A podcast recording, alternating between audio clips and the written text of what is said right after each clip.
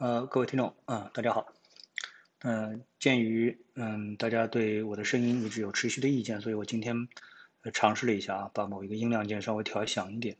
我自己试下来效果是呃加强了很多，那不知道你怎么样？呃，可以给我一个反馈啊，是不是太那个响了一点啊？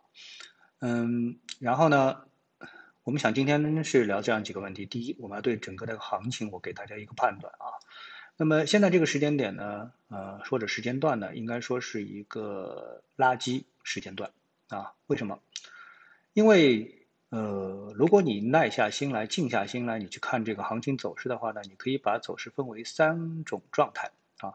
一种呢是上升啊，这是大家最喜欢的；还有一种呢是盘整，还有一种呢就是下跌，对吧？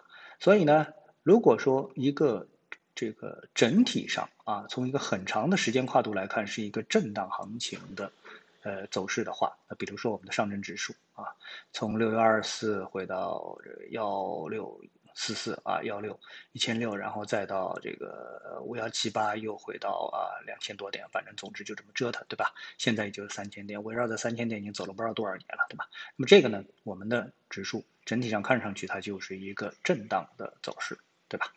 好，那么，呃，像在这种情况下面，呃，我们说无论是上涨、盘整还是下跌，基本上呢就不会像欧美股市，特别是美国股市那样，大部分时间呢是在缓慢的上升啊，呃，相对比较小比例的呢是在下跌啊，而且是快速下跌啊。我们就是说是涨得快，那个跌得慢啊，在过去很长时间当中，我们看到的都是这样，特别是看上证指数，对吧？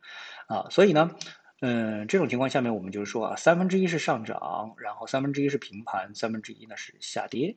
那么，呃，也就是说，我们如果针对三种不同的交易者而言啊，一种呢是非常资深的专业的交易员，那么对他们来说呢，他们掌握的工具很多，是能够做空的工具，比如说呃，股指期货，还有期权啊，那么还有股票本身。所以呢，对他们来说，三种时段啊，他们都能挣钱。啊，做多赚钱，做空赚钱，所以对他们来说，涨跌并不是特别重要的一件事情。那么对于中间一个呢，就稍微哎老道一点的股票做的比较好的这个投资者来说的话呢，那么他们的能力呢表现在了选股能力上。那么在盘整的行情当中呢，他们呢也能选择比较好的股票啊，对吧？那么这样的话呢，那么对他们来说，除了下跌不行之外，那么三分之二的时间对他们来说也是可以不错的。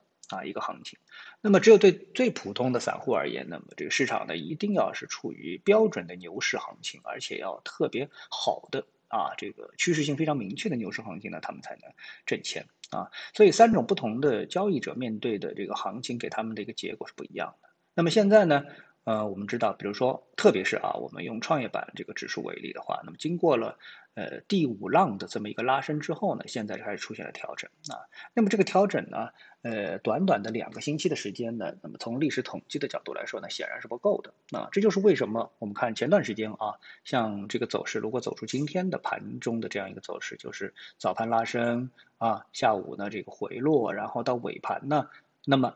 大概率是一定能够拉上去的，甚至于能够收到今天的高点。那么今天市场为什么高开之后是一个盘落的走势呢？啊，无论是创业板还是上证指数的横盘啊，还是沪深三零零股指期货的这个盘落，对吧？都是如此啊，都是如此。那么，呃，这样的话呢，实际上对呃我们说整个的。一个呃行情的一个走势的一个判断啊，就是什么？就是说现在是一个垃圾时段啊。我们从缠论的角度来说，呃，缠论当中特别有句话给我印象非常深刻，我也是一直传递给其他的投资者，就是不要参与盘整。为什么呢？因为对于绝大部分的普通投资者而言啊，那么你如果看到一只股票在连续拉升之后开始出现了第一根大阴线。啊，那么这根大阴线呢，就相当于是改变了你对整个趋势的一个判断。无论是大盘而言，还是个股而言，其实这根大阴线都是说明趋势的改变啊。那么这根大大阴线，如果是换成大阳线啊，在底部出现的大阴线，当然一根阳线改变三观。那么如果从上面下来的话呢，那也是一根阴线改变三观，就是改变你对整个市场的一个看法。那么看到市场在连续拉出两根大阴线之后呢，投资者的心态呢，已经是从。啊，这个逢低吸纳变成了逢高减磅，这就是为什么今天的行情啊，包括这个上一个交易日，也就是上周五的行情，最后都不能把这个指数收上去的这么一个原因啊。那么从现在指数来看的话呢，小级别呢它是跌破了一些比较重要的一个支撑线。那么大致呢，我们对后市呢短期内是不能呃，我不认为应该去抱有比较好的这种牛市的心态的这个期望。如果现在早早的啊就在目前的位置。进行满仓操作啊，或者说一种非不减磅的一个操作的话，那么等到行情进行了一个充分的调整之后啊，这个牛市再起的时候啊，你可能手里就没子弹了啊。那么你现在这段时间呢，就要比较长时间的在这里站岗。那我觉得这个呢，应该说是操作上的非常不当的这么一个。情况啊不当的一个情况，所以我建议大家对目前行情呢要有一个比较好的一个冷静的判断啊，这是第一，这是我们今天的第一部分。第二部分呢，呃，我们刚才说呢，今天的这个黄金啊，黄金，黄金呢是走出了一个呃创历史新高的走势啊。什么叫历史新高呢？就是黄金从来没有达到过这样的一个高度啊。那么现在黄金在继续上涨，那么这样的一个上涨。呃，甚至于突破了这个今天早盘啊，今天白天的一个高点，也就是幺九四三点的幺九四三美元的这样的一个高度啊，涨得更高啊，涨得更高。呃，这样的一个位置，因为现在伦敦金仍然在幺九四幺点二五的位置在进行交易，刚才是不是创新高了啊？还没有。还没有，今天最高是幺九四四点七三，反正总之啊，对，创过新高了，就是白天所看到的那个高点被，刚才是七点钟的时候被刷新了啊，刷新了。那么黄金的这种创新高的走势呢，一般我们认为啊。也是一样，就是说，如果它不出现一些，比如说标志性的大阴线啊等等之类的，那么对于目前而言，黄金它就是对冲各种不确确定性。有哪一些不确定性呢？呃，比如说全球的通胀，因为我们发了非常多的钱啊，美国拼命的在发钱等等啊之类的，那么对冲通胀。嗯，然后呢，由于经济的回落，那么出现通胀也是非常正常的个事情啊，也是一个正正常的一个事情。总之就是这些不好的因素在目前发生的可能性都很大，这个就是一个不确定性，对吧？另外一个呢，呃，马上这个再过多少天啊？一百天啊，一百天左右的时间吧，还是多少时间？反正没没多久了。那么美国的大选呢，就要进入到正式这个呃宣布，或者说是正式。啊，给大家一个结果的这么一个时间点了。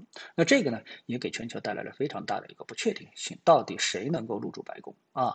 嗯，很多人都信誓旦旦的啊，或者非常坚信的，一定会是谁谁谁，是特朗普还是拜登？但是对于这个全球投资者来说，这是一个不确定性很大的一件事情啊，谁也不敢确定一定是特朗普或者是一定是拜登啊。